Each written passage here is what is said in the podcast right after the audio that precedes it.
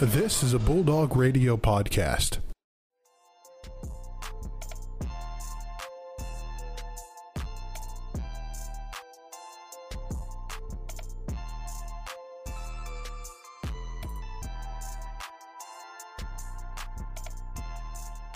Welcome back, ladies and gentlemen. As always, my name is Joseph Nagy. I'm joined by my co-host Brandon Worth. Hello. Sorry, ladies and gentlemen, for the late upload. We had a couple appointments we had to make on Tuesday, but we will be back scheduled as regular tomorrow, Thursday at 11. So tune in then. We have a very special guest today, our good friend Linden. Linden, how are you doing today, buddy? I'm doing great. How's everybody doing? It's Not too bad. going Thanks good. for coming on the show, man. Yeah, no problem. Happy Yeah. to be here. another day, another dollar, baby. Well, Joe, let's get right into it. No time to waste. Definitely. Ferris Sports Report for this episode today. The GLIAC tournament for basketball got kicked off yesterday night. Men, men's and women's both made the tournament. However, it was kind of an uneventful, uneventful couple of games. Not, uh, not the outcome that we wanted to see. But what are you guys' thoughts on it so far? Yeah, it was it was just a day of just somber sadness. We had so much high hopes, and we both of the girls and guys teams fell to Northern and Wayne State. First with the girls against Wayne State, two points. Yeah, I got excited there. They had a late comeback, uh, but Wayne had six point three pointers in the second half, which really closed the gap. Yeah, it was just one of those games where we're we're holding on to all the hope we have, and then by the end we're getting there, we're getting there, we're getting there, we're getting there, and it just comes up short. And, Yeah. and when the tough part about it was, is that last pick on Mallory McCartney when they were able to get that last second shot to kind of seal the deal. It was a moving. It was a very. It was very. It was it- a close to being a legal screen, but I mean that's just kind of off eyewitness testimony and stuff like that. But I mean, I kind of feel just being a Ferris st- student and a fan, I feel like they kind of got gypped out of it. I mean, it should have. It was kind of a, in my opinion, a bad call. But I mean, you really can't do much when it's such a close game. I mean, the refs, the refs' adrenaline are going high as well. So I mean. You can be like, "How did you miss that call?" But also, they're looking for so many different things during that during that time in the paint and everything else. So I mean, you really can't you can't dog on the refs too much, I guess you could say. yeah, But I mean, it was it was a bad call. I mean, that was kind of a blatant one. yeah, to and miss. it's missed calls are gonna happen. Officials aren't perfect. We know that. Sometimes the worst moments are when these mistakes happen, and uh, they get all the criticism in the world. Which it's sad that these games have to come down to. Oh well, if this call would have happened, they would have changed the game. And we say that in all sports. I mean, you take it to some of the famous ones recently. Dez Bryant's catch. I mean, there's just these events where it's like it can change a season, but it just comes down to it. We're all human. I Yeah. mean, Right. a bad call can happen at any time, and especially with these officials, they got everybody in the stands looking at them, and whatever they do, there's going to be a hundred. It, it doesn't even matter if they make it a doesn't matter thousand if they people make the it doesn't them. even matter if they make the right call either. It'll, they'll get scrutiny no matter what. Oh no, happens. it's their they want their team, and they'll do whatever it takes They- to win. It's funny because there's a, there's a guy. If I'm not gonna I'm not gonna describe him because people might be able to recognize him. But every every call the the refs make, he always stands up and and yells as loud as he can about what what they're doing wrong and how he'd fix it. But Hey, hey, he's just doing his job. I mean, it was kind of. I mean, back to the game though. Uh, it was a 78 to 76 loss. Wayne State able to move on in the GLIAC tournament. Uh, some of the top scores for Ferris were Riley Blair, as always, 27 points. Adrian Anderson scoring 14. Mallory McCartney with 12. Uh, and it's kind of spurred out after that. A couple girls with five, four points. Um, Renee Sternum, Renee Sturm, excuse me, had nine. We've seen a lot. I mean, it, we can't really knock the girls' effort. They did a really good job. It was like one, I, in my opinion, some of the best basketball that they've played so far. Um, just kind of like how much they, how hard they played as well. But I mean, when you look at Wisconsin Parkside, they had four girls with double-digit points. Yeah, that's con- that's steady, consistent scoring. That's exactly what you want. I mean, looking at the game, Mallory McCartney didn't have the best shooting night, and eh, we can't blame her for that. This stuff happens. You sometimes the ball doesn't go in the hole, and Mhm. some days it's on the worst of days. I mean, looking at the game, both teams shot around forty percent. Wayne State shot a little bit better, and a little bit better caused two more points. It happens. It's tough, but when you look at the GLIAC tournament coming up after this, March 7 is the next couple games. Wisconsin Parkside is going up against Ashland. Ashland is the favorite. They haven't lost a game yet so far this year. And uh, if Wayne State moves on after beating us Ferris, uh, they go on to play Grand Valley State. That's a game that I wish. This is the reason that I really wish we would have won the game because it was been kind of like Oh. that anchor bone classic Anchor again. You know, Yeah. just some of the toughest parts. But it's going to be in Ashland. Uh, both games are there. It's going to be tough. I'm kind of excited to see how this ends up. Who's going to get the GLIAC bid to the tournament? Who's going to win the championship? But I'm pretty excited. But fellas, the men also fell in their first GLIAC game to the Northern Michigan Wildcats, 70 to 69. It was a heartbreaker. There was- Dadgummit. I want to say that we could have done a lot of things differently, but there's really not much you can do when that close of a game. Yeah. Yeah. Walt had 32 points, and the rest of our starters had 12. yeah. It's hard. Yeah, during that game, Northern had 11 turnovers, and Ferris did not take advantage of any of those, and it was just it didn't work out the way Ferris wanted it to. Yeah. defi- And like when you look at it, the, uh, number three for Northern, when we played him the first time, he proved to be a problem. He scored a lot of threes, but Sam Taylor, his hands are ridiculous. Yeah. Any ball that was like maybe in a five foot radius, he snatched right up. Yeah. And the thing is, when we couldn't capitalize on those mistakes that they did, that's what Northern really prevailed on against us. Is that when we had turnovers, they made it sure they made sure to go down to the other sco- other side of the court and score the bucket. So, I mean, when we had I think like five occasions where there was a or close to five occasions where there was a turnover, but we couldn't even get couldn't even get a bucket from it. yeah, Yeah. capitalization was key, and we just we didn't capitalize enough. We didn't take advantage when we needed to. And there's a lot of second chance buckets as well. Off, I mean, Dorian and Louis had I think four or five, or he had a lot of offensive rebounds. But when he'd kick it out, we'd miss the shot, and then it'd go right back to Northern. And it's it's just tough to see, to see how much effort that these guys have put in so far throughout the year just to be knocked out. And I mean, that just kind of gives a testament how good the GLIAC is because although Northern's a Absolutely. eight, Northern's a, the eighth seed of the tournament, they're one of the best teams in the GLIAC. That that whole that whole spot from ranging from like one to ten, any of those teams could beat each other. Oh yeah, like you- li- yeah, uh, I believe it was Northwood upset um, Davenport and the tournament as well. And Davenport was definitely a favorite in that game, but Northwood had home court and they took advantage of it. It's when the GLIAC tournament starts. It's it's anybody's ball game. Anybody can win. It's March. Madness happens. We know this. Mhm. We've watched how many years of NCAA tournaments where the Cinderella will prevail at some point. It's a matter of who and it's a matter of when. And uh, also, I think one kind of another sort or another factor I think that kind of affected Fair like the, not the way Ferris played, but just kind of maybe like the demeanor of the team. Uh, Mitchell Peterson, Michael Peterson's brother, is like an honorary member of the team. He wasn't there um, last night for the game. I, th- uh, was talking to our friend Isaac. He's a uh, manager on the team, um, and he had uh, something with his caretaker to get uh, taken care of. And you know, with I've I've realized how those guys rally around Mitchell and just like what the, what he kind of means to the team already. And it's just tough when you have that person who's always rooting for the team and who you have. It's tough to lose that that type of anchor that you have, really. Yeah, and we had a great fan base behind it as well. We had 1,200 people was the the estimate in attendance, so we did have a crowd behind us, and they I, we appreciate them sticking by us, especially through that sort of a game where it was just it's not one of the ones that you plan on going to watch, and you're you're you're expecting something high powered, electric plays. There, this game was kind of kind of sloppy, a little gritty Right. where it's not it's not one of those games where you're just in awe of watching the game where it's more yeah who's gonna who's gonna get out of the mud and who's gonna prevail in the end is really mm-hmm. who's gonna win the game Yeah, with Waltz scoring 32 points, it was just heartbreaking just to lose by Yeah. one. and I had a lot of people talk to me that he should have got the ball more and it it's one of those you kind of are like I mean he has got 20 Nearing- shots up Yeah, nearing nearing halfway through the second half, there was times where we were struggling. We just give it to Walt. He'd drive to the corner, make a little jab step, and then pull up a mid range and knock it down. yeah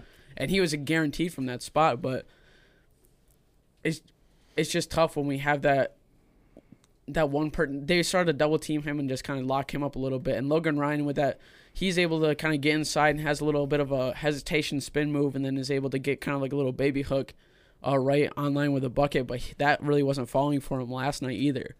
And it's just tough when you have those guys who usually are the guaranteed source of where you can get buckets, where you can get points that don't you don't produce like they usually do. And you know, everybody has an off night. It just depends on when it's going to happen. And unluckily, it kind of happened for a lot of guys. It kind of happened all on the same night, which is just.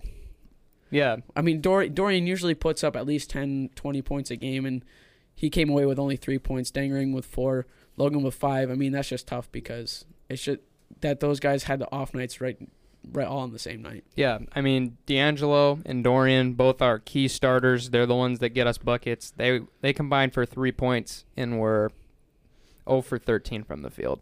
It's one you, we can sit here and say, well, they should have played better. They should have played better. But I'm a firm believer. You can be the best player in the world and have an off night like they did. It's gonna happen, Mhm. and the worst case is it happened in a scenario like this, and we can't do anything about it. And you know, like we said, Northern kind of capitalized on those opportunities where if they didn't capitalize, it could have gone different ways. I mean, Sam Taylor, number three, he had 21 points. Their center, Ben Wolf, with 22. Uh, one of their forwards had 14. That was a really great performance from their starters, and they just kind of, although they were down, it always seemed like they were in the game. Especially when we had those 12 point leads, it was just like you'd look up at the at the score and it would be like 50 to 50 to 40, but you'd be like, wow, like they seem like they're a lot closer than they actually are. And Yeah. But this isn't the end of the world. There is the tournament. Definitely, we do. We do D2. have. We do have a chance to get back in the tournament with the record that we do have. Um, it just kind of comes down to I think if we went farther in the tournament, maybe maybe if if we made it to next round, we might have had a more guaranteed spot. But it's gonna come down to how other teams perform, who's gonna get knocked out in their other tournaments that we might be tied with. But I'm hoping that we make the tournament. But right now, I see our chances as pretty slim. Yeah, for sure. I mean, we've both teams have played phenomenal all year. Both had an off night. I don't think that the tournament selection committee is going to hold that against us. Definitely. I it, it's one of those situations where you're like, okay, we're not going to get the seed we want, but we're still going to get in. We're still going to play, and that's the bottom line. So I feel like we have both have a good shot to get in, and we're wishing them the best, and that we get a good draw. Definitely. And coming up in the GLIAC tournament so far on March 7 as well, Michigan Tech takes on Grand Valley State and Northern Michigan going to play Northwood. Two teams that have beat Ferris. I think that's going to be a really good game. They're playing in Allendale um, at the Grand Valley State campus. I'm pretty excited for that one as well. But moving on to our predictions from last week with our uh, with our college basketball matchups. Oh, I was just gonna. One small interruption. I have to shout out my fellow Bulldog runners at conferences. We had uh, some national qualifying performances, so I just want to shout them out really quick. Stanley Stanley Williams, former football player, also long jumper. He jumped 7.2 meters, which that is about 23 feet, I believe. He is now going to the national meet. That's two. That's more than two basketball hoops. Like, Yeah, that's that's a long way. So shout out to Stan. Women's DMR team, we got second overall, including beating the Lakers, which was epic. Yeah, get that Grand Valley. No, I'm just kidding. Um, but they're going to nationals. They ran an 11:51. Um, Taylor Thrush, Caitlin and Kylie Hutchinson, career uh, Carissa Schur and Katie Elamaki. They did a fantastic job. And then um, Katie also made it in the. She was fourth in the 3,000. Um, Sydney Dawes, Carissa ran well in the 800. Um, our guys, uh, 14 or sorry, 14. What the heck? 1600 meter relay team uh, picked up some points as well as our DMR. So we ended up doing. We had a great meet, and a lot of our runners are going to the national championship. So check that out. Very nice. Congratulations to those Bulldogs. Absolutely. So now moving into our games, the first one we got is the Mis- the Wisconsin Michigan game. I don't want to talk about this. I don't want to talk about this. No, it was. I- I'll just say this. I'll put it in simplest terms I can. We did not put the ball in the hole, and Wisconsin did. Is that fair? I mean, that's basically the premise of the game. Yeah, But- Wisconsin could not miss. That's what I'm saying. We played Yeah. okay. We didn't. Okay, and there was moments where we. well, with 11 for 23 from three pointers, you're you're how do you, how do you, how do you play against? you don't that? really when we only had three. Yeah. How how do you play against the team that knocks down half their threes and shoots over 20? Just going by that alone, they more than 10 times our score there. But I mean, and when you look at it too, I mean, they went 29 for 54 from field goals. Although we went, we had more field goals than them. It came down to the three ball. Yeah. Yeah, they've been looking good. Uh, they had a five-game winning streak, and they've never trailed during that game. Mm-hmm. So. Yep. You hate to see it, but You hate Um, to see it. uh, I believe is D'Mitrik Trice, 28 points. He was fantastic. Played. He had. He was phenomenal. With give the ball in his hands, I was getting a little nervous because you know he was going to put up a good shot. Micah Potter. I did. I did not really look into him that much. He stepped up huge off the bench. He had 18 points. There, um, I believe it was um, Reuvers. Reuvers, yes. He only had two points. He's their starter, Mm-hmm. but Micah Potter played much better and kind of picked up the slack there. And Aleem Ford too as well. With Yeah, 18 Aleem. Ford he, as picked well. it up as well. Yeah, those a lot of guys that you don't normally see putting the ball in the hole. I mean, obviously we see Trice put the ball in the hole. Davison really wasn't that much of a factor. He was only two of seven. Pritzl was one of six. Those are kind of their normal uh, tandem guards. They'll usually combine for twenty, but it was kind of just Dimitri Trice in the guard department. But the forwards picked it up, like you said. Ford and Potter were huge. Definitely. And when I mean when you look at Michigan's side, I mean Zavier Simpson led the team with 32, but other than that, I mean Franz Wagner only had 17. Uh, Well, I mean that was like their second best score was with 17. Everyone else, there's no one else over 10 points. Yeah, Livers was three of ten. Uh, Te- uh, Johns was two of six, and Teske was three of five. Uh, that, It- that's how I feel right now. I just don't. I it's. I don't really know what to say, but Come tournament time. Wait till tournament. We'll make the tournament. Yeah. we're, we're Uh, chilling. We're yeah, chilling. absolutely. We're a tournament team. tournament team, one hundred percent. We're a tournament team. But it was. I was not impressed by Teske.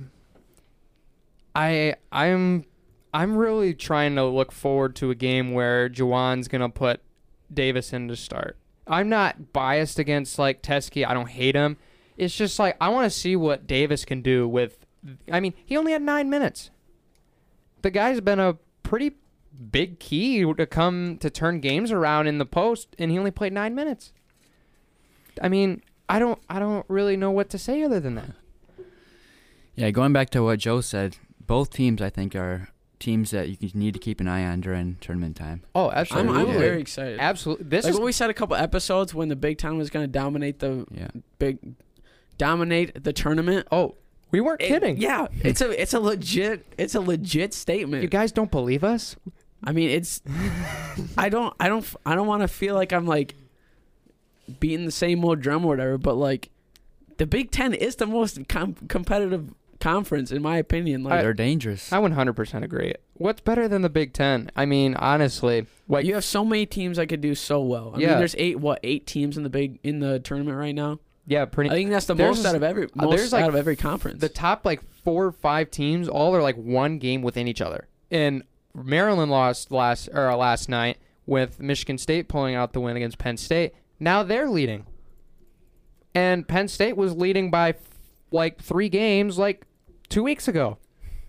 What what just happened? It- this is it's, wild. it's such a flip flop of whoever's going to lead, but man. It's ridiculous. But as you said, Maryland and Michigan State, uh, we're going to transition to their game. Michigan State able to hand the Maryland Terrapins their first home loss. Well done.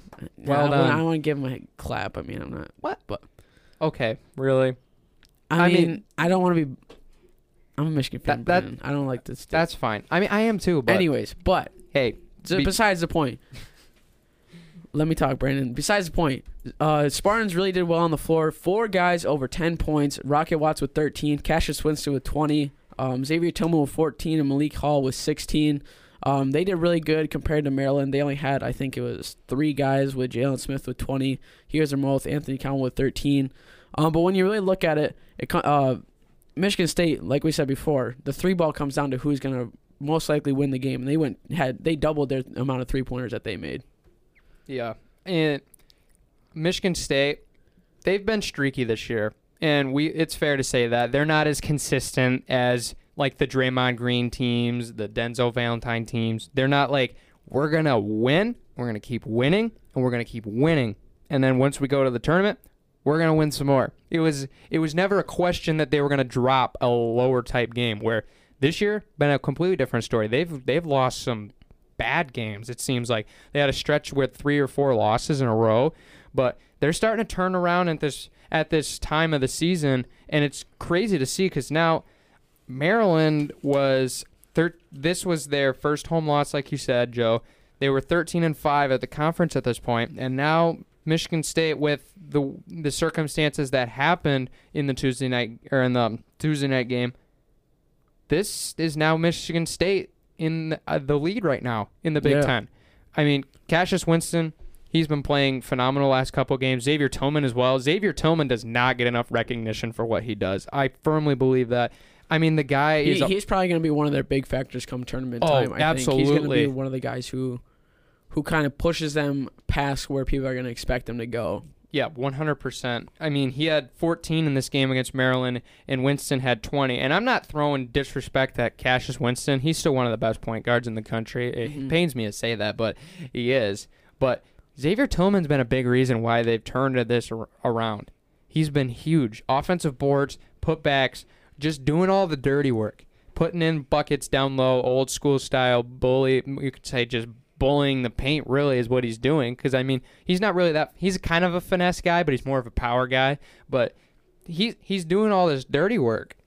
And it's shaping their offense to where now you got Rocket Watts, Cassius Winston, and Aaron Henry on the outside just waiting for the ball. And when you got that spacing, good things are going to happen for how fast and athletic that Michigan State team is. Definitely. Well, and then on to our next game, we'll transition to the Auburn Tigers and Kentucky Wildcats that we talked about. Kentucky able to pull out the win. It was a top 25 matchup, 73 to 66. This is a pretty good game to watch, not going to lie. Yeah, Kentucky ended up clinching the SEC. Yep, this was Kentucky. I say the same thing. They play like identical to Michigan State. Not as dominant as they have been in years past, and they've dropped some bad games as Mhm. well. And not jumping the gun or anything, but Tuesday night they lost to Tennessee at home after leading by 19. But they beat Auburn. What do you say? I mean, what do you say about that? It's just there's it's making this tournament so exciting because nobody is going to be that consistent dominant force. I mean, the most dominant force right now is Kansas, and I personally have never been sold on Kansas being a one seed ever because they've been inconsistent in some previous tournaments. Mm-hmm. So this should be really exciting. Yeah, there's no like Zion or RJ Barrett in this Yeah, tournament. There's at not all. a team where it's like filled with guys you know are going Right. to be Yeah. successful in the league. Yeah, like I thought Baylor was going to be the dominant team, like by far. Put them in the one spot, put them in Penn right now, but whoops, that Yeah, would that would have been a bad s- decision. Ever, I think it, the tide started to change ever since they lost to Kansas. yeah, Like once they started that, that's kind of like when people were like, okay, like they're not, they're not really the main bid to win it all this or to go very far this year. Like it's gonna be more spread out. But Yeah. I mean, when you look at Kentucky's performance, they had four guys with over ten points. Um, Immanuel Quickley, twelve rebounds, eighteen points, thirty nine minutes on the floor. He had a very efficient game. He had a big impact. Um, but I mean, Auburn, when you look at it, only two guys. It was kind of spread out more, but only two guys over ten points. With everyone else kind of spread out with, I mean, nine, eight, six. I mean, it's kind of tough to do that when you got a guy that has 12 point, 18 points and 12 rebounds. That's just kind of dominating on the other side. yeah, they shot 36% from the field. Uh, 20, they shot 26% from um, three, and 59 from the line. On 20, they were 13 of 22 from the line. They couldn't put the ball in the hole. Mm-hmm. And Kentucky, they they didn't do bad from the free throw line of the twos. I mean, they struggled a little bit from three, but they just found a way to put the ball in the hole, getting easy buckets with free throws, and Auburn just did not seem like they could do that. Yeah, Auburn got off to a strong start. They were had a 20 to 11 score, and then Kentucky just overpowered them. Yeah, yeah, that's that's absolutely a great point. That Auburn was winning this game for most of the part, and Kentucky just they seem like they always find a way to either be up by a lot and make the game close again. They'll they'll their lead will fade, they'll let up or something, or they'll be down twenty and then just claw their way back. It's just Mhm. kind of like a reverse psychology kind of thing. I don't. Definitely. It's just you know that's going to be a game at or like it's going to be a game by the end of the game with Kentucky's involved because you don't know if they're going to hold on to the 20 point lead or they're going to come back from the 20 point lead. It can go either way. But I mean, Auburn has been it they've been a great basketball program over the last couple of years, which is a lot of people 3 years ago if you would have said Auburn was going to be one of the top teams in the country would have said, "What? Um, um, are you sorry? Are you talking about talking about football? No, no, no. I'm talking about basketball. But it's just crazy. I mean, shout out to Bruce Pearl. He's really turned that program into a Mhm. dominant basketball school, along with their football program. It's going good. Obviously, this isn't the outcome they wanted, but this is still the season is not over. Conference tournaments are coming up, and there is going to be teams that are on the bubble and that they will make the tournament. I don't. I think Auburn is going to make the tournament as well as Kentucky. Both of these teams are good enough that they're going to be dominant forces in the tournament. Mhm. And finally, the last Big Ten matchup that we're going to be covering today, or that happened last or yesterday, excuse me. Sorry, I can't talk today. You're good. Was the Michigan State Spartans versus Penn State Nittany Lions. Michigan State able to win 79 to 71. Uh, both teams are 21 and 9 on the year. Uh, 16 or Michigan State's ranked 16. Penn State was ranked 20. Once again, Xavier Tillman, Cassius Winston, they were kind of the big, uh, big factors in the game. Rocket Watts again had a really good game with 18. But Xavier Tillman, like you said, he's kind of like the guy who doesn't get a lot of recognition, but he was basically one of the big forces in the game with 23 points and 15 rebounds. I mean, how can how can Penn State stop that? Yeah, like Brandon said earlier, Michigan State is streaky. They had a good game against Maryland, but you know they had 15 turnovers against Penn State, and they just didn't look the same. Yeah, and I'll say this: I watched this game. This Michigan State won this game, but Penn State blew this game. Right. They were up 46-31 at half. They looked extremely strong. Came out in the second half. They started shooting threes like crazy, like four, five straight possessions shooting a three. Yeah, 10 for 30. like it was like wait a minute what happened to penn state basketball what happened like you get they were getting it down inside they were moving it inside out they were driving they were playing the game aggressively and then they just changed to conservative starting to shoot threes i, I just didn't And understand that's that where that's where I think they kind of made that big mistake because I mean, when you take 30 shots and only make 10, although that's 30 extra points that you put on the board, that's a lot of chances that you can get down inside and get something going because I mean, when you look at it, I mean, they they down they dominated down low. Why would you stop? That's just kind of like if it ain't broke, don't fix it. But Yeah. then they go change their game plan and it just doesn't make sense. i don't know what happened but there's one thing we know is penn state was leading by 15 and a half and then they end up losing by eight Right. not in a bu- nail biter by eight. Like this game was gonna be pretty much over. I mean, Penn State once this game was close, they were starting to really battle it out. Xavier Tillman played well. At, like R- Rocket Watts shot 20 times. That surprised me. Eh, like how aggressive he was. He was seven of 20, two of 10 from three. He was really being aggressive, trying to yeah, forcing up shots. Yeah, maybe there were some good shots. There were some bad ones, obviously, but Cassius was very efficient. He kind of took the game over when it needed to with that and one. I, I still don't know how he made that. That was pretty impressive. But like fading away from the basket off the top of the glass, just like that. Once that moment happened, it was just like, yeah, Michigan State's gonna win this game. There's just no way Penn State can come back after moments like this. Yeah. But credit Lamar Stevens. He pulled. He played his heart out. I mean, he had, I believe it was 15. Yeah, 15, six rebounds. He was three of 19.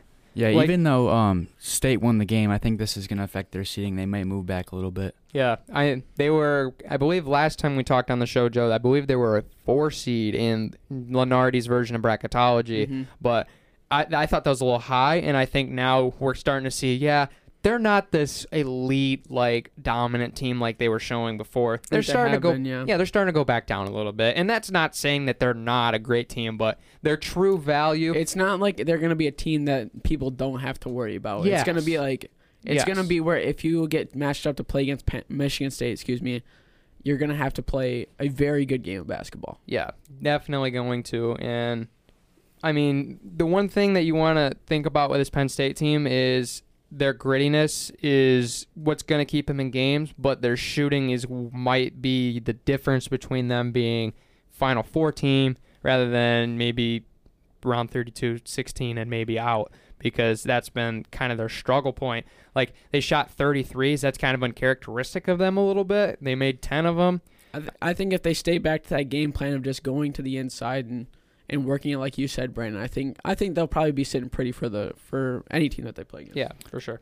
Yeah, and then uh, Penn State should be moving up. I'm. I think they'll do good in the tournament as well, and I think that they deserve it.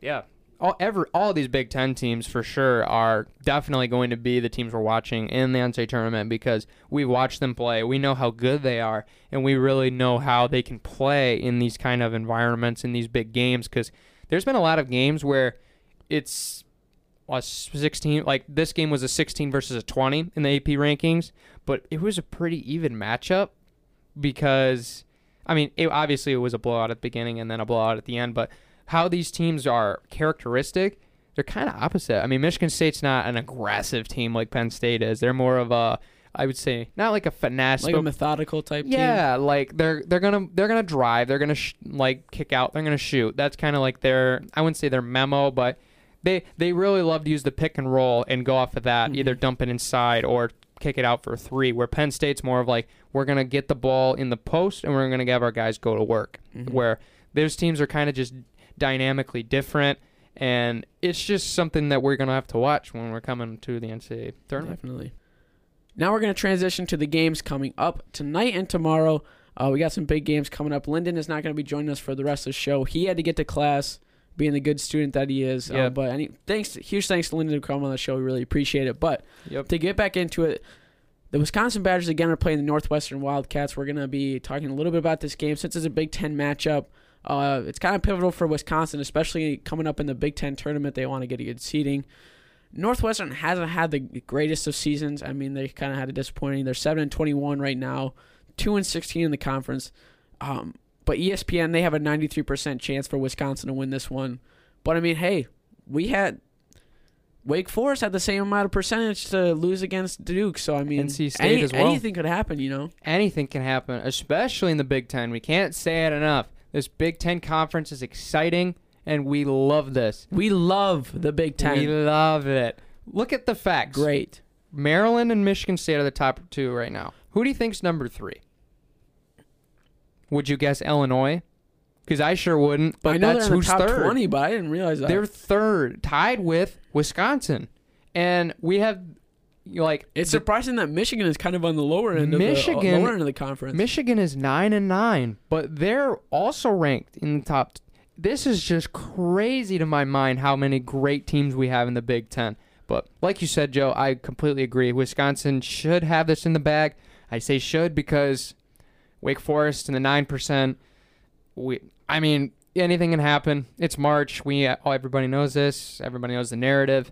But I just, mm, I hate to see you can't see a way that they're gonna lose. But I mean, Wisconsin, if they can't go, they can't start inside outside, where they start working the ball inside and then work it outside. I mean, there could be some problems, but North Yeah. Northwestern But- is, is not strong enough to Yeah. stick with these guys. I mean, Wisconsin, they're on a five game win streak. yeah, They they beat three good teams in the in the Big Ten so far. I mean, Purdue, Rutgers, Michigan. I mean, Northwestern. They've in the last four out of five, they won their last one against Nebraska in an overtime winner. yeah, And I mean, I'm not counting them out right now. I'm just saying that. I mean, you've seen it already happen this year with Stephen F. Austin. I mean, upsetting. I think it was Duke. You see Wake Forest upsetting Duke. You see all these upsets that are happening so far. I'm not counting them out yet, but it's going to be a very uphill and hard battle for them to beat Wisconsin, especially for where Wisconsin is at in the conference. Yeah, and Wisconsin's one of those teams where they're they're just really like gritty. I mean, they there's one thing I understand about Wisconsin's program, like just just noticing things in the past.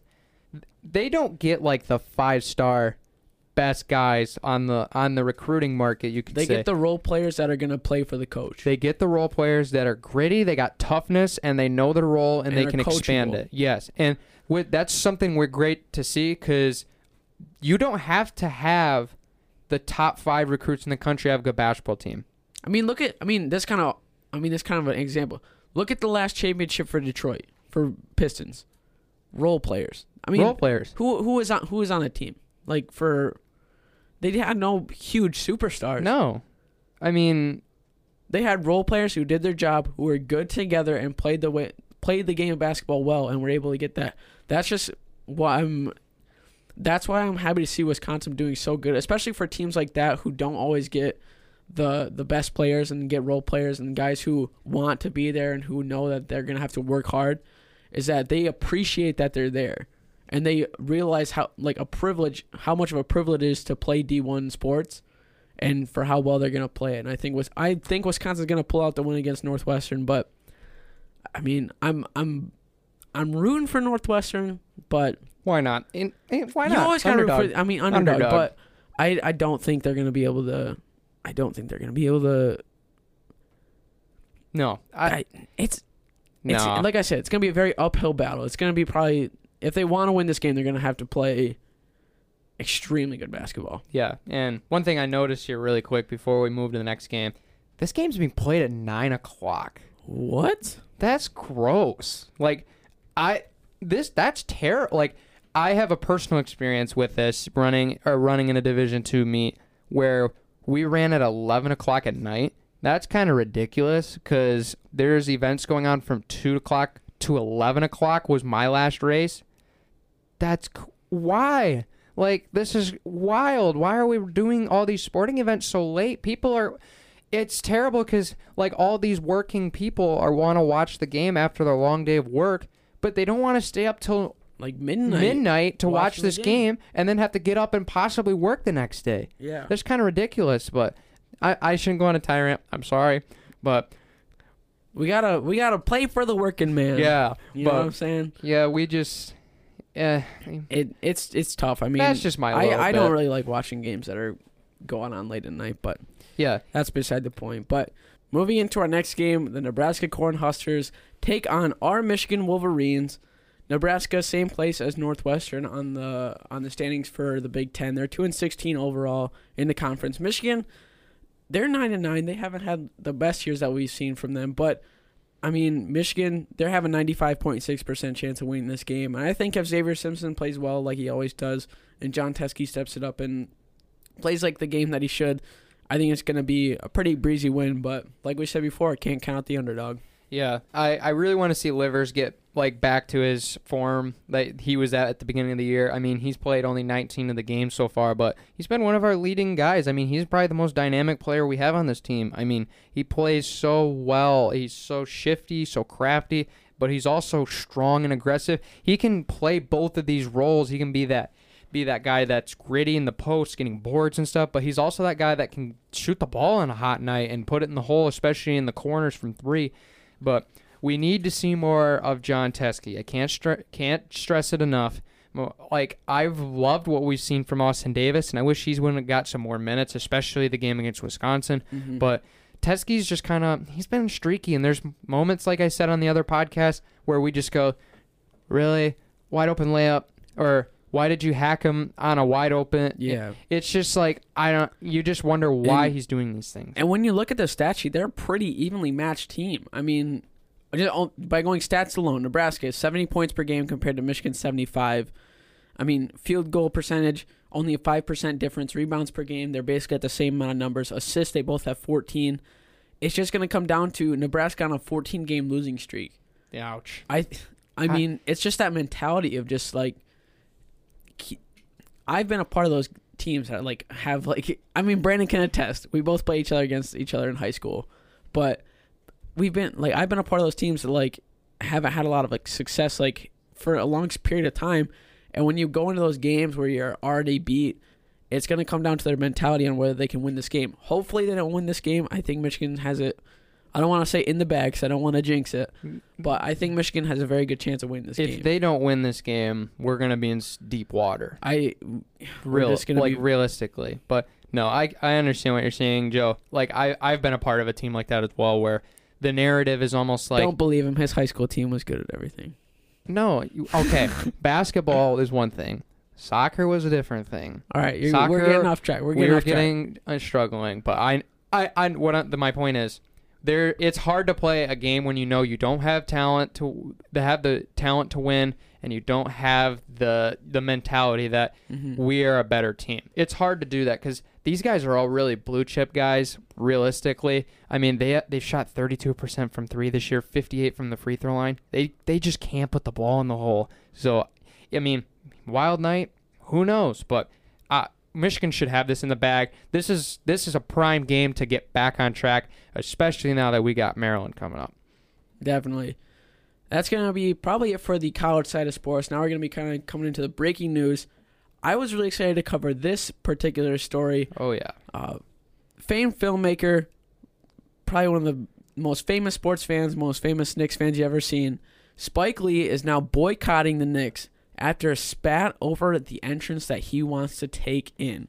Spike Lee, ha- who has been a a diehard Knicks fan for years, had that had that spat with Reggie Miller when um I think it was when uh they were playing each other in the fin not the finals but in like the I think it was the Eastern Conference Finals or when the Knicks were playing the Pacers. Yeah.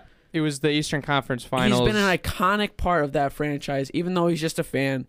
He's been an iconic, pa- uh, iconic piece. But it stems from he does not want to. u- He wants to use the VIP employee entrance. uh well, okay. So I, I think yeah, Brandon, you you go a little so bit more depth. it, the people that haven't heard about this, so he, this is kind of the synopsis of what happened during this whole thing.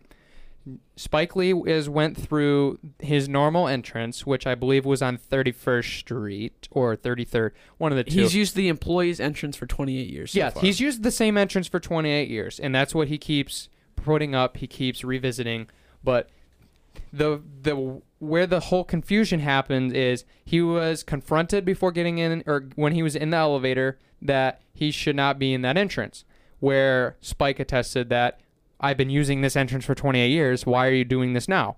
And the whole thing got to where he went up to the fifth floor, and then there's confrontation again that led to the video of him yelling all the stuff Was about this- why wasn't I told this? What's going on? I'm done. This was is he confronted by like Knicks' staff? he was re, um he was confronted by security again, like four or five guys on the the fifth floor, which is where the elevator goes up to the fifth floor. That's where the garden is, is on the fifth floor. So the basic thing about this whole thing was this whole confrontation happened. He ended up going to the game anyway. I believe he went up on the sixth floor and his buddies like helped him escort down there or whatever. But James Dolan went down at halftime to talk to him. While everybody is looking at the halftime performance or whatever, they wh- my question, why would you do that? I'll, I'll get to that in a minute, but basically why it would was you confront Spike, or why would you? why would you do that during halftime where everybody is going to see you and everything that's reacted is going to be seen and that's going to create all these things? But he, what the, by what Spike said, is that James Dolan came down and said, Can we talk? But he, Spike said, I don't want to talk about anything. But he's, and almost he kind of was like, Well, what do you want to talk about? And he said, You know what I want to talk about. And he's like, Well, I'm not going to talk about that. And then he kind of went on this thing about, I've been using this entrance for 28 years. Why are you? Why did you change this now? And if you did change it, okay. But why wasn't I notified about this? And then he went on a little um, side note about how he pays his tickets every year, and if he's a day late, then they go absolutely crazy and blow up his phone until he answers. So he's confused why he wasn't alerted about this. But I think the spark that what happened is he said, "Now you know." At the end of the conversation, and then the Knicks came out with a statement that said he used the wrong entrance, where he went berserk and said, "I've been using the same entrance." So who's the who's the culprit in this situation? They said that he used a different entrance. no, he then used the wrong one. Is I what they don't- said, even though he's used the same one. Somebody That's not- either did not tell him, or this is some sort of Even so- scandal or something. Even so, he's been one of your most most touted fans. That's what- he's been, he's been an iconic part of the franchise. Why would you why would you go off on him like that? Why I- would you be like you can like you can't do like make just make him angry? Like Yeah. why would you do that? I don't understand, and I I'm gonna be a little bit aggressive right now. Why is James Dolan still the owner of this team? I don't understand why these problems haven't been solved. Charles Oakley gets arrested in the, in the arena. Now this whole thing happens. The coaches get into some argument back when Phil Jackson was there. There is something wrong with Dolan or his staff or something because I don't know if you guys have noticed, none of these other things are happening to other teams. But he is still there. And the matter of the fact is, their new president was announced that day. But we don't get to talk about Leon Rose. We talk about Spike Lee and this whole incident. Yeah, and I think it just to make it clear because I think I'm confused on this. They didn't tell him like if they told him where to go, he would do it, or is it just because they didn't tell him and then they got mad at him for it? Well, they well, I here's what here's what they said. This is a statement from the New York Knicks. They said that he went there was a misunderstanding for what entrance Spike was supposed to go into. But Spike says they were I was never notified that they were going to change the entrance. because because in the statement it says we have repeatedly asked him not to use our employee entrance and instead use a dedicated VIP entrance, which is used by every other celebrity who enters the garden. And now they're here's the thing that gets me is now they're saying they're fighting back almost against Spike and saying that he's the victim. That's that's just crazy. That's disappointing. Like why is he doing this? But it's like You you kind of think he isn't like I mean he's not, but it's like you kind of gotta treat him like one, kind of, just because of how long he's been a fan and just how he's like never never never went away from the New York Knicks, even how bad they are this year. Like the New York Knicks have been a travesty of a franchise the last 20 plus years. And quoting Stephen A. Smith on the day, or I believe it was the day after Kevin Durant and Kyrie, that when they went decided to go to Brooklyn, and he said that Brooklyn has accomplished more than the Knicks have in three years compared to their last 20. And it's true. it's true. What's the source of this problem? Well, they've gotten rid of coaches, they've gotten rid of GMs, they've gotten rid of players. Who's still there? The owner. James Dolan is still there.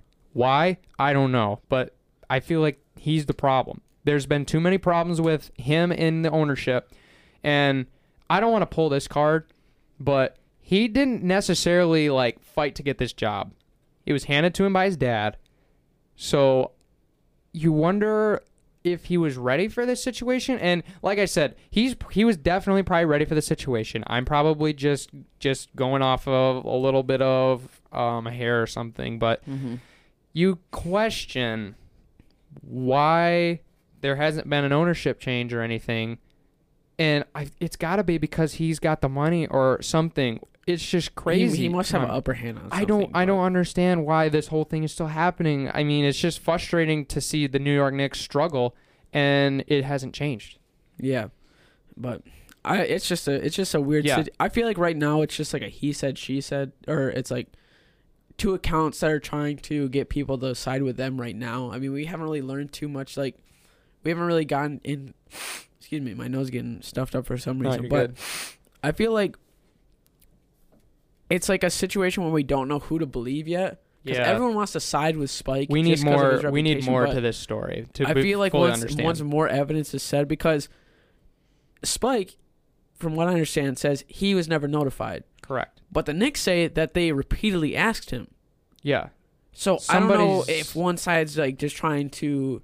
This is these are two conflicting sources that we got going on. So one of them And, is I wrong. mean, one one thing that's going for the Knicks. Why wouldn't Spike just use the VIP entrance? I don't know. He I feel like it's a nicer entrance than the than the employee entrance. I don't know. He said I've used the same one for 28 years, and I why would I stop now if I wasn't told to do use a different one? But Yeah. I, Anyway, it makes it makes it makes not a lot of sense. Yeah. but this story's still developing and everything. But we we'll, can we'll definitely we'll definitely be bringing updates. yeah we'll bring back this one. But moving on into our last topic, we got the Warriors. Steph. having having a terrible year so far. Oh, it's been it's been not the prettiest of years for the Warriors, but Steph Curry is um he's played in the G League, but now there's word he is officially being you could say reinstated or whatever. He's being brought back up. brought, brought up back up to the majors. He's getting ready to play the big league. big leagues. So the question is, what do the Warriors do for the rest of the season with Steph? I feel like because they have the number one pick locked up, or not yet. Not yet. But they're I mean, there's- proje- they're projected to get the number one pick. So I don't know if I was them. If I was the Warriors, I'd say I know Steph wants to get back, but like I'd try to like play him light and then lock up that number one pick because there's so many things that you can do with that number one pick. Yeah. There's you have a lot of guys that are going to be declaring for the draft that you could get, or you could trade away that number one pick to teams to get players that they desperately need. Yeah. And looking at their lineup, Draymond and Steph are pretty much there, and Clay. I forgot about Clay too. Well, But- Clay's out for the season, Yeah, so he's but not gonna be able. to... Going into next season, I'm saying. Yeah, true. Those are pretty much the three that are locked up. What they're gonna do at center or um, small forward, the three, whatever you want to call it, is kind of the question. They have Eric, Eric Paschall. They got Damion Lee at shooting guard right now. They got Jordan Poole, who's developing. Ky Bowman's kind of been a impressive addition to this team. I think Um, Jordan Poole is going to be a really good addition to them. If they, I think he should be sent down. Like once they, once Steph gets back. Like I mean, not when he gets back up, but like, I feel like he needs to develop more, This is in I- my opinion. But I feel like personally, when Clay comes back next year, and if they sign a guard or they they draft a guard, which is or it's or possible, trade or trade away the pick for a guard or whatever or something like that, he might want to leave because he's not going to be able. He's, not, going to He's play. not going to be able to. Even if he does develop, he's not going to be able to break into that. yeah, he's not going to play like. Uh, he's not going to be playing substantial minutes like he is right now. It'll be like when uh, Mo Wagner was on the Lakers. Yeah.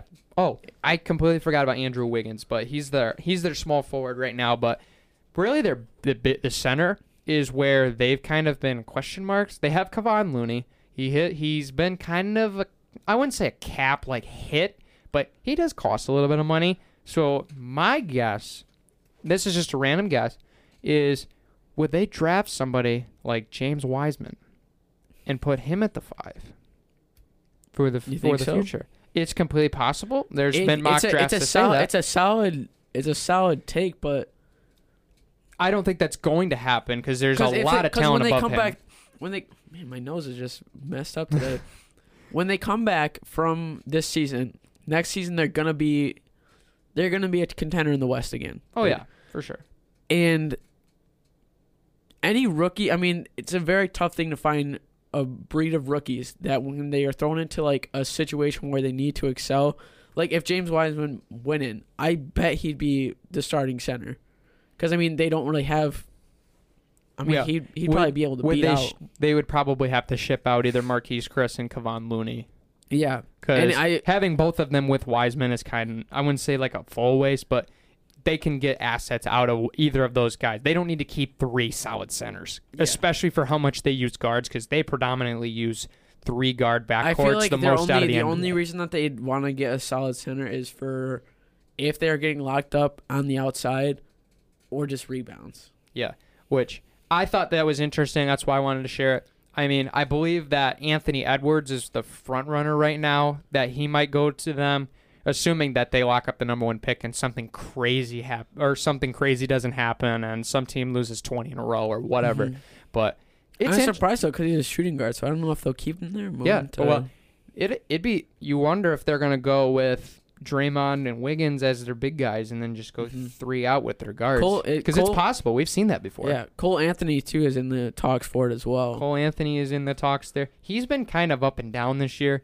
I actually heard a rumor Detroit should consider taking Cole Anthony. Really? I yeah, I don't know how I felt about that because I, I don't feel like there's just it's hard for anybody to be like I want to go to Detroit unless you're from Michigan and you want to stay there. Like Donovan Peoples Jones was a firm believer uh, going into this draft. If he could go to the Lions, that'd be a dream come true. He's grown up wanting to wear the blue and gray. He's dreamed wearing the gray pants and the blue, uh, That's the thing. No, jersey. he's a good. He's a good guy. So I don't know if he'll. Yeah. If he'll stay around till the you, Lions yeah, you wonder how many of these guys are going to be like, yeah, I'll go to the Pistons. Like this is my dream. Where they're like, no, I want to go to New York, L.A. I want to go to the a big market town where I am the focal point and I am the guy on the street and that's signing autographs left and right. Well, where you where you're gonna get where people will try to stop like stop you to get a picture or whatever. But yeah, but I mean, probably not now with the the coronavirus. But we're, we're gonna we're gonna get into that in the next episode. But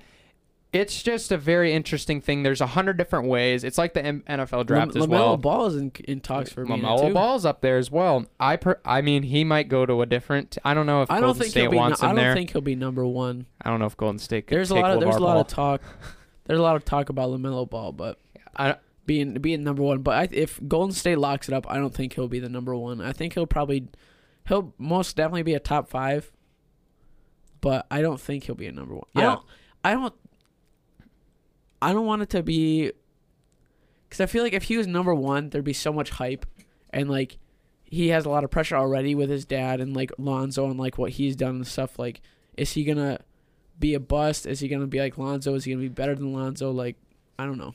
Yeah, and um, I'm I have the NBA Draft.net, their re- recent mock draft pulled up right here. Golden State has Anthony Edwards, and ironically, Atlanta has James Wiseman number two, which I think that's kind of he. James Wiseman's kind of been like he's either way high in the drafts or he falls. Like I mean, leaving Memphis and this whole thing, you don't really know how he's going to do. But Lamelo Ball at three to New York, honestly, why not? He's good. He's going to be good. He's already showed he can play professional basketball since he went overseas. He's he's really changed the way he's played too. Oh, he's, absolutely. He's, he's much more pass first. Absolutely. He's p- much more dynamic now. He's not just a guy that's going to jack up shots and try to be the focal point and try to score 92. He definitely is more of a like a court general now, where he controls the floor. He knows where everyone's at. Like he's he shows like with his court vision, he shows flares of uh, Jason Williams. yeah. It, wow, that's a that's a pretty good comparison. I'd love to see another Jason Williams, little white chocolate. Dude, Couldn't- Pat, I love seeing pass. Dude, he's got the craziest highlights ever. but- ridiculous, absolutely ridiculous. That's gonna be it for today's show, ladies and gentlemen. Once again, huge thanks to Linden for coming on the show. We really appreciate Yeah. him coming out. Absolutely. making the time, had to get there to class. Um, but we're gonna be trying something a little bit different. Spring break is coming up next weekend, or excuse, Next week. yeah, next week. Yeah. That's my my apologies. Um, so we're just gonna try to get one episode out for you guys next week. Um, we're Yeah. still not sure on the day. Just stay tuned for that. Yeah. Um, but But if you guys have any questions or anything about the show, we will probably be answering them on Twitter. So go follow us at the MVSP. We're going to try to at least get one episode out next week over our spring break. So be stick tuned, stay tuned for that. Joe, it's been a good day. very good show, everybody. But- we will see you after spring break. Yep. See you guys.